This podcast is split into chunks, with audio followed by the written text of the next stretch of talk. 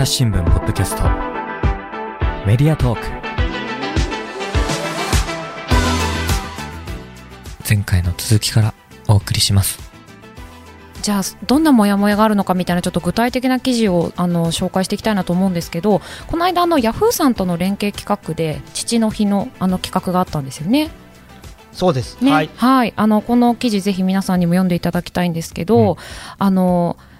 やっぱ増えそういうね素敵な企業が増えてると言いつつあまだこんな 場所も残ってるんだなって思ったのがあの役場だったっていうのがねなんか結構悲しかったんですけど、はい、記事のタイトルが「午後6時の会議仕事も育児もは建前育休後の男性転職考えたっていうちょっとね辛いタイトルの記事では。辛いタイトルです。辛いタイトルですよね。これちょっとあのどんな内容か説明していただいていいですか高橋さん？はい、はい、あのまずえっとどんな企画をしようかっていう時に、うんうん、育休をテーマにもうちょっと育休後をテーマにしようっていうことになって、はい、で今、あの育休、男性の育休ってすごい大事だよとされていて、進められているんですけど、でもその育休の後に元に戻っちゃったら意味がないし、で育休の後っていうことは、つまり普段だよねと、うん、やっぱ普段どうするかっていうところを議論というか、ちゃんと見ていかないと、単なる育休取って終わりだったら、その数字とかポーズになっちゃうので、うん、まあ、そうじゃないことをやろうっていうのがスタートだったんです。はい、で、はい、今ご紹介いただいた方のケースで言うと、うん。えっと、仕事場で、まあ、午後、例えば6時からその会議が設定されてしまうとか、育休後の移動がものすごいこう忙しいところにあの移動になってしまうとか、やっぱなかなかそのまだまだ子育てを、との両立が、まあ、当たり前というか、えっと、男性もある程度関わるため関わるような環境になっていないっていうことを書いてもらいました、ね、そうですよね。これ読んでて本当におおと思ってたんですけど仕事は多く早く帰れば翌日に幸せが出てしまう日々。で仕方なく土日に数時間仕事をしたり平日は午後7時頃に一度帰宅してお風呂などを済ませてから午後9時過ぎに職場へ戻り午後11時頃まで仕事をしたりするっていう。えーっていう。えー えー、でもあの子育て世代に限らないかもしれないんですけど、うんうん、なんか在宅勤務がある程度浸透してくると、うん、結構そのあこの方多分またお子さん寝かしつけてから仕事されてこの時間にメール来たんだろうなとか、はいはい、結構あるなというふうに思うそうです、ね、というか私もそういうことけあって、うん、やっぱ寝かしつけて。大体友倒れするんですけど。一緒に寝ちゃう。一緒に寝ちゃうんですけど、うん、まあでも起きてちょっと残ったことやったりとかするので、うんうん、結構そういう方いらっしゃるんじゃないかなと思います、ね、そうですよね。なんかまだ多分リモートワークが可能だったり在宅ができる職場だとそういう、まあ、自分のあのライフスタイルに合わせた柔軟な働き方ができるといえばできると思うんですけど、うん、この方はそのやっぱりリモート職場に転職しようかなとか考えたりしたっておっしゃってましたもんね。うん、うん。なんかすごく私この記事を読んだ時に感じたのがあの子育て世代とか子育てしてるかどうかとか関係なくもう誰かが無理しないとその職場が回らない状態がおかしいよなっていうかあの、まあ、これって結局なんか子育て世代とこそあの子なしの人たちのちょっと分断みたいにもなっちゃうじゃないですか。はいはい、あのえ私の方が残業押し付けられてるんですけど、とかなんかあの人いつも早く帰れていいなとか思われちゃったりとかね、なんかだからこれ職場だよな問題はってすごい思っちゃって、でもややもするとやっぱり子育ての人はみたいなねそうです、ね、分断なりがちじゃないですか。いやでも本当水野さんのおっしゃる通りだと思ってて、確かにこう対立的になりやすいテーマなんですよね。でけれどもやっぱちょっと考えてみるとそもそも残業してるわけなのであの所定の業務時間に 業務が収まってないっていうことはやっぱり量が多すぎるんじゃないかとか。っていうことももちろんその残業代自体が生活費ですっていうこともあるかもしれないんですけど、うん、でもやっぱ根本はやっぱちょっとなんていうか働きすぎうん、無理しないとやっていけないことになっちゃってるのがことをもう少し考えてもいいのかなと私も思いますね。本当ですよね。なんかとか言いながら私自分自身がすごい猛烈働いちゃう人なんで本当人のこと言えないって感じなんですけど。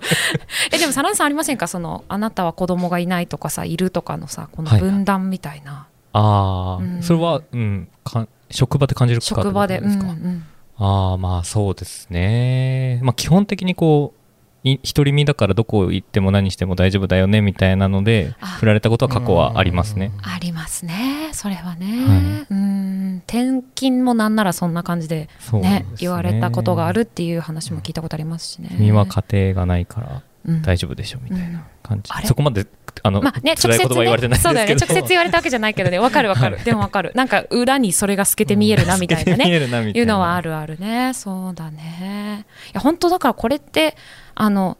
もうすでにこの職場が無理な職場ってことじゃないですか。もう多分だって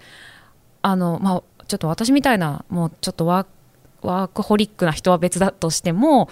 働きたくなく働いてる人が他にねいるかもしれないですもんね。うん、いやもうだからやっぱこういう企業はだんだんやっぱり転職とかでどんどん淘汰されたりしていくんですかね今後は。やっぱそ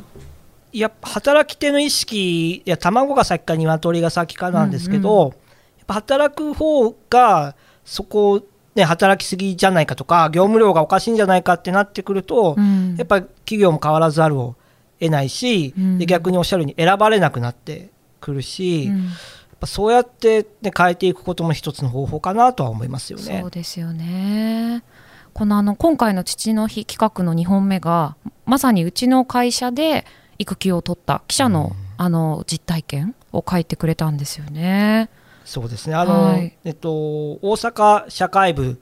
という、まあ、とても忙しい部署に勤める男性の記者が書いてくれて、うん、で彼は時短勤務を取っていて、まあ、4時に帰りますと。で帰る時はもうすごいあの申し訳なさで小さな声でこうお先にみたいな形であの去っていくみたいなところから書き出すんですよね。で私あの一応、えっと、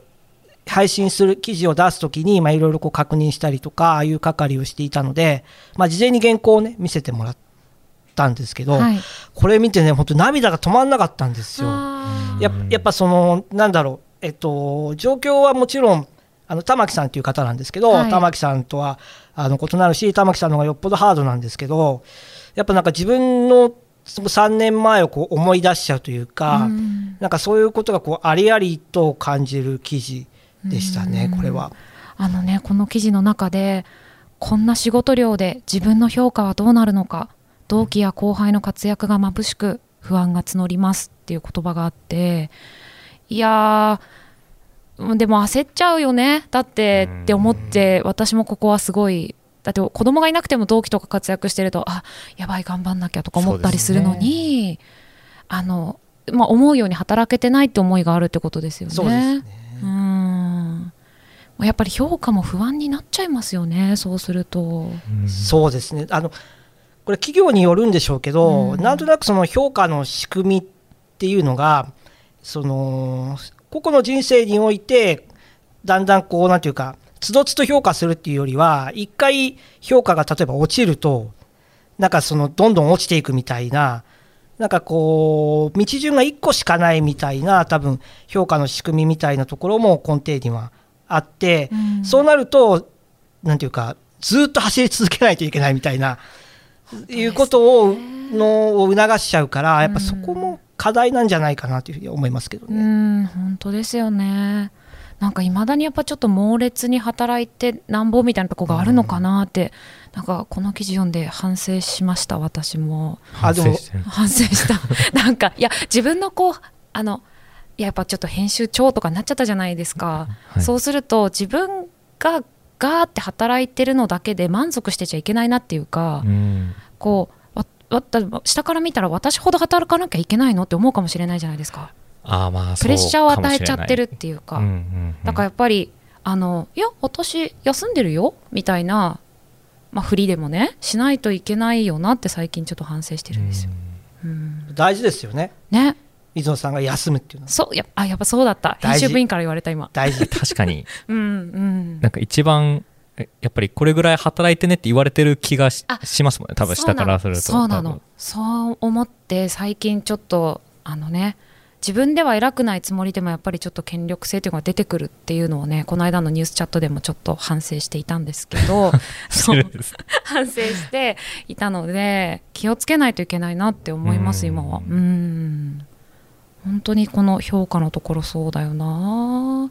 でこの記事と特にあの悩む中で温かく感じたのは子育て経験のある先輩や育休明けの後輩ら同僚女性の言葉でしたっていうのが紹介されていて、はい、やっぱりこれまでその父親のモヤモヤの中で皆さんが子育てとの両立とか育休の取りづらさとかその中の評価の不安とかこういうのってこれまで女性が経験してきたことっていうことなんですよね。そうですね。あの、うん、父親のモヤモヤでも初回からずっと言ってるのは、まあ、父親のモヤモヤの多くはもう女性の困難の追体験という言い方をしていて、うん。はい、まさに同じようなことで、まあ、もしかしたらその、えっと、男性全体で見れば周回遅れで経験していることなんだとは思います。うんうんうん、いやそうなんだよな。これだからこう女性からしたらこの記事読んで私ももっとしんどかったみたいな声が来たりとかってあったりするんですか？そうですね、あのー、まあ、確かにそういう声は、うんいただきます。であのそう言いたくなる気持ちってすごいよくわかるんですよ。でね、例えば自分は辛かったんだけど、またその時は辛いだけだったと。ででたまたま男性でこういうふうに辛いと、まあ辛いという場があるだけいいじゃないかっていう気持ちになる気持ちはすごいよくわかる。わかりわかります。でただ、まあ、そういう意見をいただくことはよくあります、ね、あそうなんですね、はい、まあでもね本当こういう時あのしんどい比べをしてもね、うん、あの良くないっていうかどっちもしんどいねじゃあしんどい状況を変えてこうってなった方が絶対いいですもんね。そうですね、さっきだからあのー、えっと、午後6時から会議のある方の問題とも通じるんですけど、はい、やっぱか私たち同士働く人同士でいがみ合っても、うんうん、やっぱ悲しい結果になるわけで、はい、そこはもちろん企業も巻き込むし、うん、例えば長時間労働が原因かもしれないし、うん、私たちの内面少なくとも私の内面にあるなんか男らしさ女らしさみたいなところにあるのかもしれないしやっぱ変えていくべきところに目を向けて変えていくことが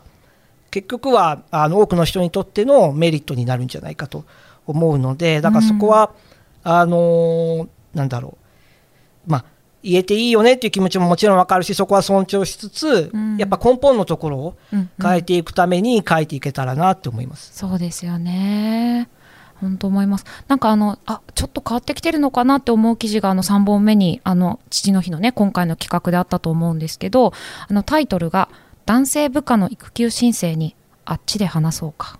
上上司の対応に称賛っていう記事なんですけどこれかなり読まれたんですよねこの記事。あそうですね。非常にたくさんの方に読んでいただいて、うん、記事はもともとツイッターで反響を集めたお話を元にしていて、はい、まあ、直接あのご夫妻にお話を伺ったりとかここに出てくる上司の方に話を聞いたりしてるんですけども、うんうん簡単なに点末を言うとある男性社員が2週間育休が欲しいという話を上司に相談するわけですよね、うん、そうするとまああっちで話そうかと言われて、うん、で相談した男性もやっぱ不安だったそうなんですよ、うん、転職して間もないとかその会社はどうやら推進しているようだけどでもそれってわからないじゃないですか。まあ確かに。これは、なんていうの？建前？みたいなそうですね。ね、どっちだろうみたいな。そうそう本音は？みたいな、う。ん、で周りにそういうケースもないとすれば、うん、いや言ったら本当に大丈夫みたいな不安もあってであっちで話そうかと言われてドキドキするんですけど、うん、まあ、答えは言われたのは本当に2週間でいい足りるのと。少ないんじゃないの？ってことですね、男性上司としてはあのー、もっと取って関わっていく方が、あの家庭にとってもいいことだと思うし、もちろん個別の事情はね、あの、かあの仕方ないと思うので、無理に言うわけではないんだけれども、うん、もし遠慮してるならもっと取ったらいいよっていうようなことを言ってくれたっていう話ですね。上司さん素敵最終的にはねこの方は2週間ってあの判断されたみたいですけどでもなんかこう言ってもらえるとなんか本音だったって思うし、うんなんかすごくほっとしますよね。そうですね。なんか育休って取りづらいって言われた時に、まあ、あのなんで取りづらいのかっていうのはいろんな調査があるんですけども、はい、一つ言われているのがその職場の雰囲気とか人手が足りない、大体この2つっていうのはいろんな調査で上がってくるんですよね。で少なくともこの上司の方の発言っていうのはその職場の雰囲気が悪いみたいなところは全くないし、うん、むしろ後押ししてくれてるわけじゃないですか。で、うん、この話で書いたのはこの職場ではその、えっと、俗人化というか、えっと、ある人じゃないとできない仕事を作らない。あの高橋じゃないと無理みたいな。めっちゃ大事じゃないですか、うん、いや朝っぽきあれですよ。真田さんじゃないとできない仕事がありすぎて。いやいやいや。そうなるとね真田さんがなんか休みとかになるとそう育休取れないよとか言ってそうそうそう取ってね。絶対取ってくださいよ、うん、とか心配になっちゃうじゃないですか。だからそういうことを極力なくすっていうこともしている職場だったので育休の壁みたいなものがうまく取り払われているケースかなと思いました。そうなんですね、これね、あの俗人化を防ぐためのあの Tips がここにも紹介されてて、なんか例えばカバー体制を確保するために業務メールは常に関係者で共有してって、でね、あのお仕事としては深夜でもね対応があるっていうあの仕事なのでこういう職場でもやりようによってはできるんだなって思いますよね。そうですね、多分この職場のその大事なところはその誰々さんじゃないとできないはやめようねっていう意識のもとやってることですよね。うん、だからあの CC で送られてきたあの名前がたくさん入ったメールで来てもみんな目を通すようになるし、うん、自分事としていつでもこうシェアできるフォローできるような体制っていうのは作っているのかなと思いました。うん本当ですよね。いやこれうちの会社もやっていかなきゃいけないですよね。そうですね。どうですか？ withnews は。いや あれ？そうそうです。あでも今日もスラックですごい優しい世界が広げられ繰り広げられてたんですけど、はい、あの夕方今日えっ、ー、と明後日のこの仕事にちょっと行けなくなってしまったんですけどどなかどなたか行けないですか？あ私行けますよ。代わりにこの日の日勤のこれと交代してくれませんか？あそれ僕が行けますよみたいな。優しい世界優しい世界が広がっていて。うんただちょっと難しいのは取材って結構ねあの取材相手とのね。信頼関係とかあのその人ならではのみたいなところもあったりしてまあこんなこと言ってたらダメなんですけどまあだからあの替えの聞く部分聞かない部分ではなく聞く部分はどんどん共有していったりしていくのがいいんでしょうね、うん、俗人化しない、うん、うん、本当は俗人化の必要がない仕事もかなり俗人化しちゃってるところがあると思うんですよ、うちの会社にも。ねうん、でも会社員としてあの、これ、私個人の意見ですけど、なんか俗人化したい気持ちってすごいよくわかるんですよ。あわかります。ね、それそれって、なんかこう、まあ、自分の評価というか、うんうん、自分だからってやっぱり、どっかで言われたい気持ちがあって、だから、その、難しい難しい。手放しづらいんですよ、うん、なんか若手の頃に、うん、もう本当入社したての頃にこう記者としてこうどうその存在感を高めるかっていうとやっぱり自分にしかできない何かを見つけてそれを守っていけば、ある程度こう、求められるようになるよって言われたので、確かにその俗人化したい願望みたいなのもある。これはあるのかもしれない、うん、私なんか入社の時のあの抱負みたいなの書くじゃないですか、はい、なんかあそこにこれは水野にだから言ったみたいなことを言ってもらえるような記者になりたいって書いてるんですよ。もう完全なる俗人化すごい難しいのが、うん、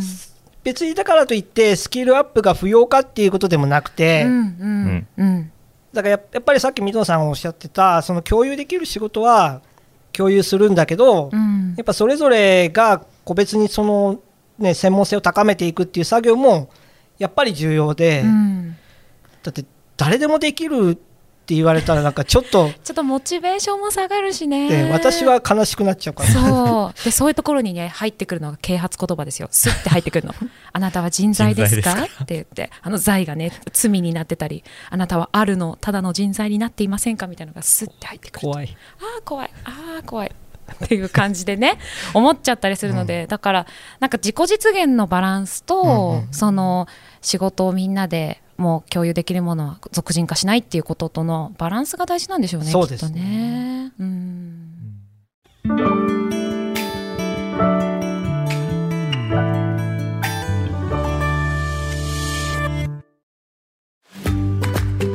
SDGs シンプルに話そう。パーソナリティの木田光です。ニュースの現場からお聞きの皆さん、朝日新聞ポッドキャストには他にも番組があるって知ってますか？最近よく聞く SDGs という言葉優等生的綺麗事うさんくさいそんなイメージを持っているあなたも大歓迎。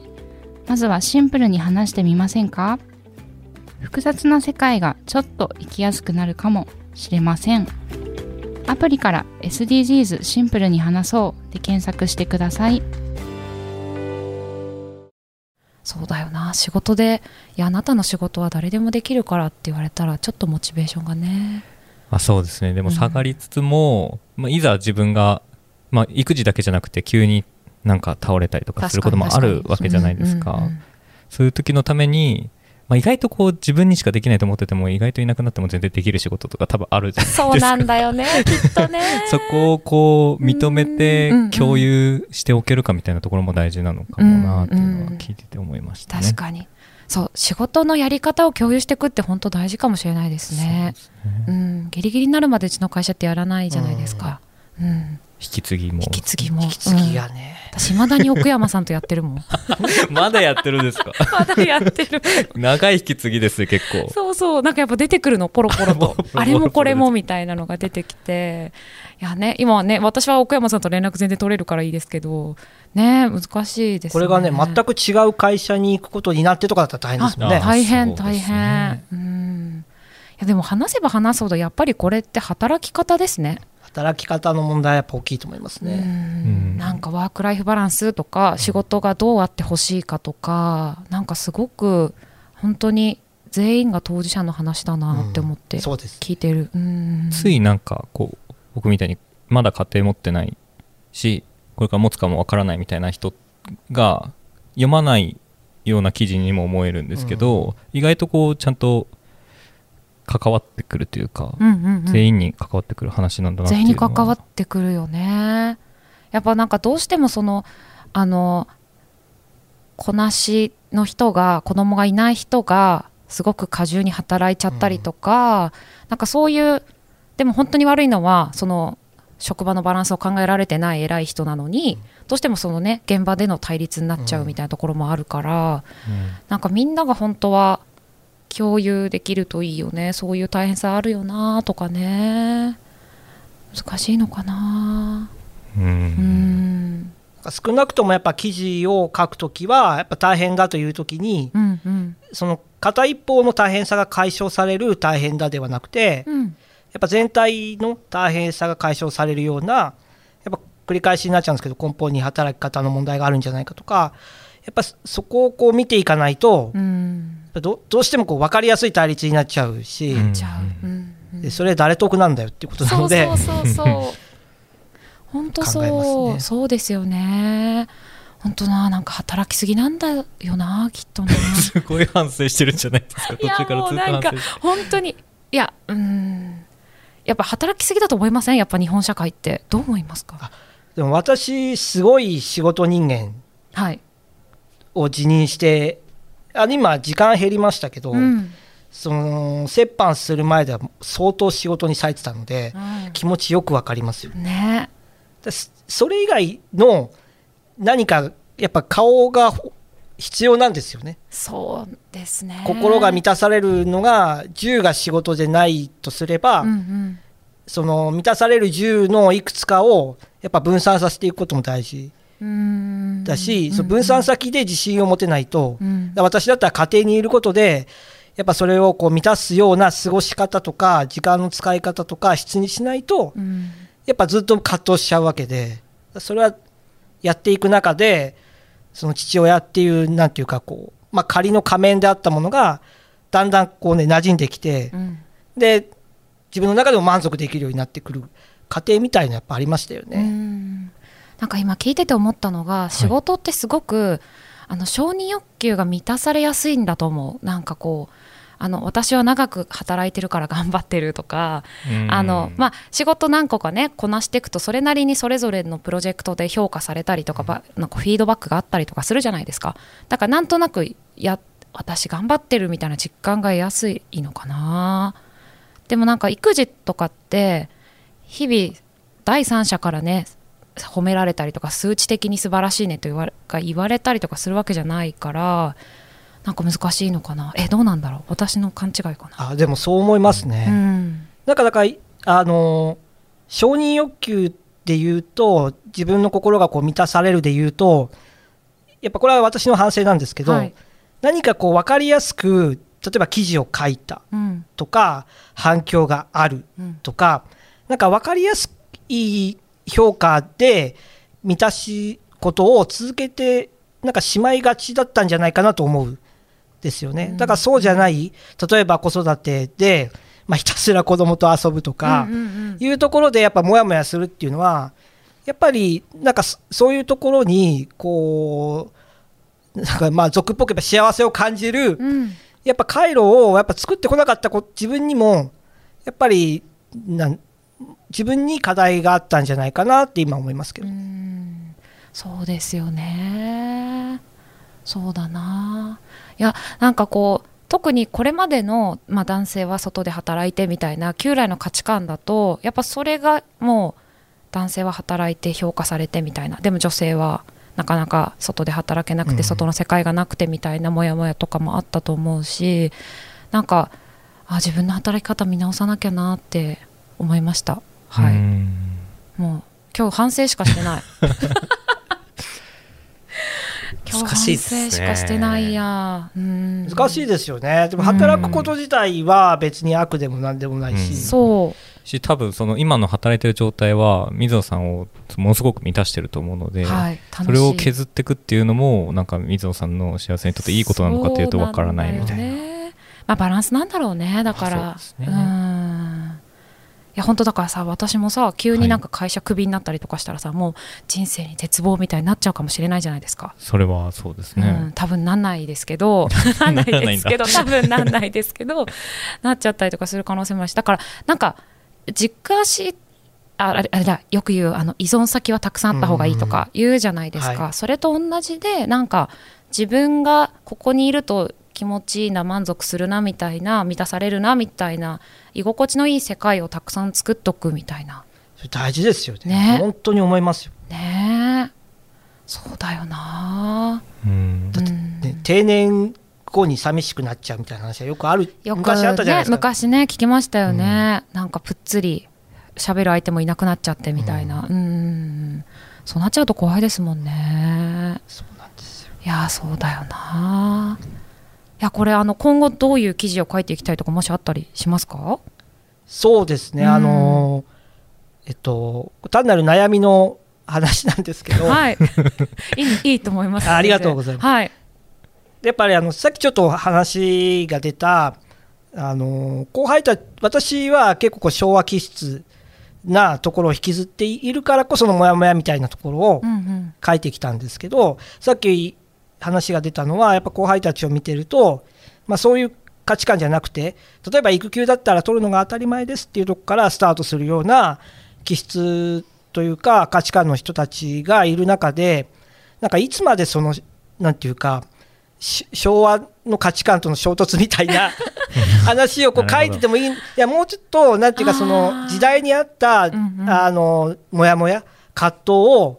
分かる人人が書いていった方がいいんじゃないかなっていうのがやっぱ思うわけです。うんうん、っていうのが一つとでも一方でその昭和の人たち昭和を引きずる人たちが、まあ、あの月齢が大きくなっていって子供と向き合っていた時に、まあ、例えば思春期であるとか、うん、その巣立ちであるとかそういったところにどういうふうに思うのかみたいなことを書いていくことも大事かなとも思いつつ、うんうん。ま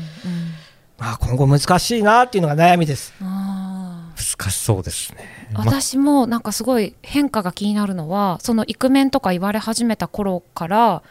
今お子さんがまあちょっとずつ手が離れていくじゃないですか大きくなって育っていってであの反抗期の子供とのお父さんの向き合い方とか変わってってるんじゃないかなとか読んでみたいですね。そうですね、うん、変わりそうですよね。うん、なんか良くも悪くも週末しか関わらないからできた関わり方っていうのがあったと思うんですけど、いやもうね、365日毎日接して悩みも全部分かりますっていう人が向き合う時はどうなるのかとか、うん。うんうん、それこそから昔だったらお母さんがクソババアって言われてショック受けてたみたいなやつをお父さんも追体験していく可能性があるわけですよね、それは間違いないですよ。え今だって今だって私、あれですよ。なんかちょっと娘から距離を置かれると、はい、6歳で？ありますあります、あ。のパパあっち行っててとか、うんうん、パパダメとか言われます、はあ、そうか。全然でも全然パパ言われても大丈夫とか言ってますけど、うん、内心本気でなんかちょっとおどおどしてるっていうかこうなんか ちょっとダメージ受けてるのを感じる時ありますよ。あそうか、はい、まあ本気じゃないんでしょうけどね6歳だし。分かってるんですけどね、うん、まあそうだよな。そうだよな。いやそうだから距離感が違うから気持ちの切り替え方とか大変そうだなっていう。うん真田さんとかどうでした？お父さんとの距離感。父親との距離感ですか、うん、僕父親怖かったんで。今は父親。はあのあの頃を懺悔して反省して良き人になってるんですけど。あ厳しかったんだ。はい。あの雪に投げられたりとかしましたえー、ちょっと厳しさのレベルが違いすぎて今ちょっとええって雪積もるのでまあまあまあふかふかしてる。いやいやいや。い やその雪の中に何があるか分かんないじゃんだって。まあそうですね。そうそうそう。なんでちょっとまあ怖かったのもあるので、うん、距離ありましたけど、うん、まあでも今は普通にその頃のこととか話せ冷静に話せるそうかそうか。感じにはなってます。はあ。じゃあもう反抗期とか悩みを打ち明けたりとかも全然ない？父親に悩みを打ち明けるですか、うん、反抗期はあんまりなかったですかね。一番多感な時期に、うん、それこそ父親が単身赴任してたのでどっちかというと母親とバチバチみたいなのとかはあります。それがねだから逆にお母さんが単身赴任でいなくて、はい、でお父さんと子供だけみたいなケースも今後あるかもしれないですよね。ね。うん、そうですね。その時の距離感の取り方ってどうなんでしょうね。なんか、うん、難しそうですね。うん難しそう。うん。ね。そこをこう掘り下げて取材していくともういくらでもなんか出てきそうですねいくらでも出てきそう、ね、うん。ずっと悩んでるってことですか？ずっともやもやでも子育てってそうなんじゃないですか、まあ、人間関係だからずっと悩んでますよね、基本は。そう。でしかもいいこともたくさんありますけどね。そうそうそう。だけどあのマニュアルもないですしね、うん、あったらおかしいことだし、うん、みんなでもやもやしながら行くことだとも思うし。で私子供がいない立場からするとこうやってあのこういう思いなんだよってことを記事にしてもらうとやっぱり思いが共有できるというか、うんで本当はなんか社会全体で子育てしていきたいじゃないですか。なんか、お母さんとかお父さんだけすごいしんどい思いするっていうのも違うと思うしなんかそれぞれのしんどさみたいなのをそれぞれがちょっとずつ分かっておくと社会がもうちょっと優しくなるのかなと思うのでぜひ書いてほしいいろんな年代のモヤモヤを。うんありがとうございます。はい、あ一応あの申し上げておくと、はい、今日散々のモヤモヤについて話したんですけど、うんうん、あのね、いいなと思うこともすごくあそうだそうだあってはいはい。ぜひその話しましょう。あ、うん、あのー、この神田さんにも前同じこと言ったんですけど、うん、最近多分自分が死ぬ時にあのー、勝手にこの息を引き取っていく場面を想像してるんですけど 想像してるんです勝手に想像してるんですけど何歳ぐらいの想定で？いやわかんないですけど、うん、なんかまあとりあえず、うんうん、あの置いていく感じなのシチュエーションなんですけどやっぱその時に思い出すのはきっと今だろうなって思うんですよね。あそうなんだ。あのなんかこうねみんなでこうご飯食べてなんか笑わかんないけど壺にはまってみんなで笑ってたとか、うんうん、多分なんかそういうこう瞬間瞬間をきっと思い出すんだろうなって思ってます。めっちゃ素敵。そうかへえー。って言わないとなんかあれじゃないですか。毎日しんどいみたいになっちゃう、いやいやそうそうそうそう。いやだからねもちろんね楽しさも喜びもあるっていうねことですよね。それ逆にだって子育て一緒にやってなかったら味わうことできないわけですもんね。そうですね。そうだからはい。ちゃんと関わってよかったなとは思います、ね、そうですよね、うん本当私父親はすごい仕事が忙しい父親だったんで、母が専業主婦ででも本当に週末の人みたいな 週末の人って言ったら変ですけど週末はい。週末に遊んでくれるお父さんみたいな感じで私はお父さんとも仲良かったんですけどでまああのよくよく考えるとあのハードワーカーなの多分父譲りみたいになってるところがあって、本当深夜2時とか1時とかに帰ってくることもあったしだから振り返るとなんかその時にあんなに忙しかったのに土日よく遊んでくれてたなとか、やっぱ思い返します。なんかううん。んだから逆におあの娘さんの中にも残っていくでしょうね。お父さんがお仕事一旦抜けてご飯作ってくれたとか、残ってねくれたらいいなとは思ってますけどね、残すか本人が決めるので。あの選ばれなかったらしょうがない。思い出として。ちなみに今年の父の日は何かしたんですか？娘さんと。父の日はあ父の日はあれだったんですよね。あの妻が仕事でうんうん。2人で遊園地行きました、おお、えー、素敵。いいな、うん。はい。楽しそ2人で遊園地西武園遊園地に、う、うん。おお西武園はい。うん。行きました。あいいですね。喜んでました？喜んでました、うん。でもやっぱりあれなんですよね。あの妻えっとどっちかだけの時と2人だけの時ってやっぱ表情が違うんですよ。へえどう違うんですか？やたらいい子になるんですよねやっぱり。えそれは高橋さんんといる時の方？が？あの娘が妻だけの時もそうだし私だけの時もそうなんですけど、わがままを。なんか言うことをねよく聞いてくれるんですよ。へえへだからあと乗り物1回ねとか、うんうんうん。遊園地で言うと、うん。なんか射的はじゃああと2回にしよっかとか。え 射的やったんだ。とかもうなんか「いいうんいいよ」って言ってくれるんですけど、うん。2人いる時はあちょっとこれじゃ済まないなとかやっぱあるじゃないですかその感覚的に。やっぱお父さんお母さん揃ってる時の方がわがままが言いやすいって感じなんであすか？ねそうみうちの子はそうみたいです。まあそれはいいことだと受け止めてるんですけど、うんうんうん。やっぱだからそこの差は感じた父の日でした。へえそっかでも6歳になったらいろいろ考えることもあるんでしょうねいやなんか考えてますよね。うん大人ですよ。いやそうだと思うで多分ねお父さんお母さんのことをすごいよく見てるんですよ絶対すごいよく見てますよ。うんパパの真似とかそっくりですよ。ちょっと見たい今度見てみたい見てみたい それそれと思いますよ。だからあの私も知らなかった妻の口癖とか、うん。あのなんかご飯を食べた時にあのあいいお口だったねとか言うんですよ。はいはいはい、でだからこれからママの真似をするとか言ってそれを本人がやった時に、うん。それ言ってると思って。えーめちゃめちゃ観察してる楽しいやよく見てますよ。い。ねええー、面白い。パパの真似は大体寝てる真似します。えなんでだろう。よく寝てるんじゃないですか。眠そう、いつも眠そうって言って、なんかこう目閉じて、パパの真似とか言ってますよ。楽しそう。いいですね。なんかこのね楽しい中にもモヤモヤあるけど、でもやっぱり楽しいよってことですよね、い、やだからなんか子育てね今消極的な方ももしかしたらいるかもしれないですけどこの楽しさ逃すのもったいないぞって感じですね。そうですね。あのうちの場合はだ、やっぱ、えっ、と、年が少しずつ大きくなるにつれて、まあ、これも子供の個人差あると思うんですけど、うん。やっぱそこは変わって、あの、負担は軽くなってきたかなと思います。うんうんうん。そうかだんだん学校入ったりすると、あまり手もかからなくなってみたいな。そうですね。違う悩みがね、出てくる時期ももちろんあるんでしょうけど、うん。だけど、あの、はい、例えば命を守る、うんうん。ずっとあの四六時中みたいなのはもちろんないしとか、いやいや、あの言葉は通じるしとか、うんうん。まあ、そこのフラスあの負担はなくなりましたね。そうですよね。やっぱね話聞いてるとその命をみたいなとこがすごいしんどいですね。うーん。なんかワンオペでどうにかできるものでもないんだなって思いました、聞いてて。うーん。いい面も大変な面もどっちも共有してもらえるのあそうだがいいですねね。そうだね。本当にその通り。なんかあの今度その育休を育業にしようみたいな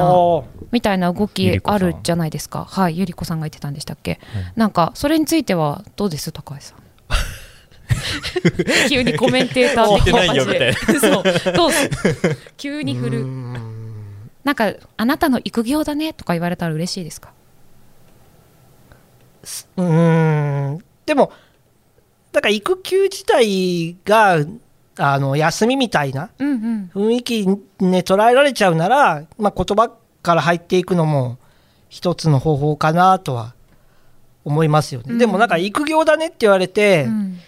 なんかその業が個人とかに押し付けられているならば、うんうんうん。やっぱ話が違っちゃうわけで要するに大変だねって言って終わりみたいな世界じゃなくてやっぱりそれはその子育て世帯だけじゃなくてやっぱみんなが働きやすいように変えるっていう努力は引き続き必要だなとは思いました、うんうん、確かに言葉を変えただけでねなんか全てが解決するわけじゃ絶対ないですもんね。これは本当啓発言葉にも通じるような 言葉になってきましたね、ね本当に。うん、だからなんかね、育イクメンから、まあ、イクメンもちょっとダサいんじゃないみたいな流れになり、うん、で、まあ、育休取るの男性も当たり前だよねみたいになっていって、育業みたいになっていくのかもしれないですけど、うん、まあ、本当の根本的なとこちょっと変えていかないとって感じですよね。そうですね。働きすぎやめようとかね、うん、本当、本当そう思いました。いやじゃあこれからもこの連載の続き楽しみにしておりますので、はい、はい、高橋さん今日どうもありがとうございました。ありがとうございました。ありがとうございました。朝日新聞ポッドキャスト。メディアトーク。はい。ということで一押しウニュ父親のモヤモヤを高橋さんとともにご紹介しました。高橋さんこの記事はどこから読めますか？はい。あのウィズニュースの中に父親のモヤモヤの企画のページがあるので、はい、そちらからあの連載のほとんどお読みいただけます。はい。この父親のもやまのね連載の URL を概要欄にも貼っておきますのでぜひ皆さんあの気になる回だけでもピックアップして読んでいただければなと思います。そして実はこれ本にもなっていたということで。そうですね、はい、はい、あの妻に言えない夫の本音というタイトルであのー、よく読まれた回を中心に盛り込んでいます。はいこれねぜひ皆さんにも読んでみたいな読んでみていただきたいなと思うんですけれども妻に言えない夫の本音仕事と子育てをめぐる葛藤の正体ということであの新書なのでね手に取りやすいのでぜひ皆さん読んでいただけたらなというふうに思っております。じゃあまた高橋さんもやもやの話とかもお話しいただけたらなと思いますので。はいまたぜひお越しください、はい、はい、ありがとうございました。ありがとうございましたリスナーの皆様、最後まで聞いてくださってありがとうございました。今後も番組を続けるため、ぜひお力添えください。ご使用のアプリから番組のフォロー、レビューをお願いします。また、ご意見やご質問も、あの父親のモヤモヤもですね、ぜひ募集しております。概要欄のフォーム、ツイート、メールなどでお寄せください。えー、今ですね、ツイッターのコミュニティというのも、あの、どんどん参加者が増えておりまして、こちらもぜひ申請いただければと思います。朝日新聞ポッドキャスト朝日新聞の水野あさがお届けしました。それではまたお会いしましょう。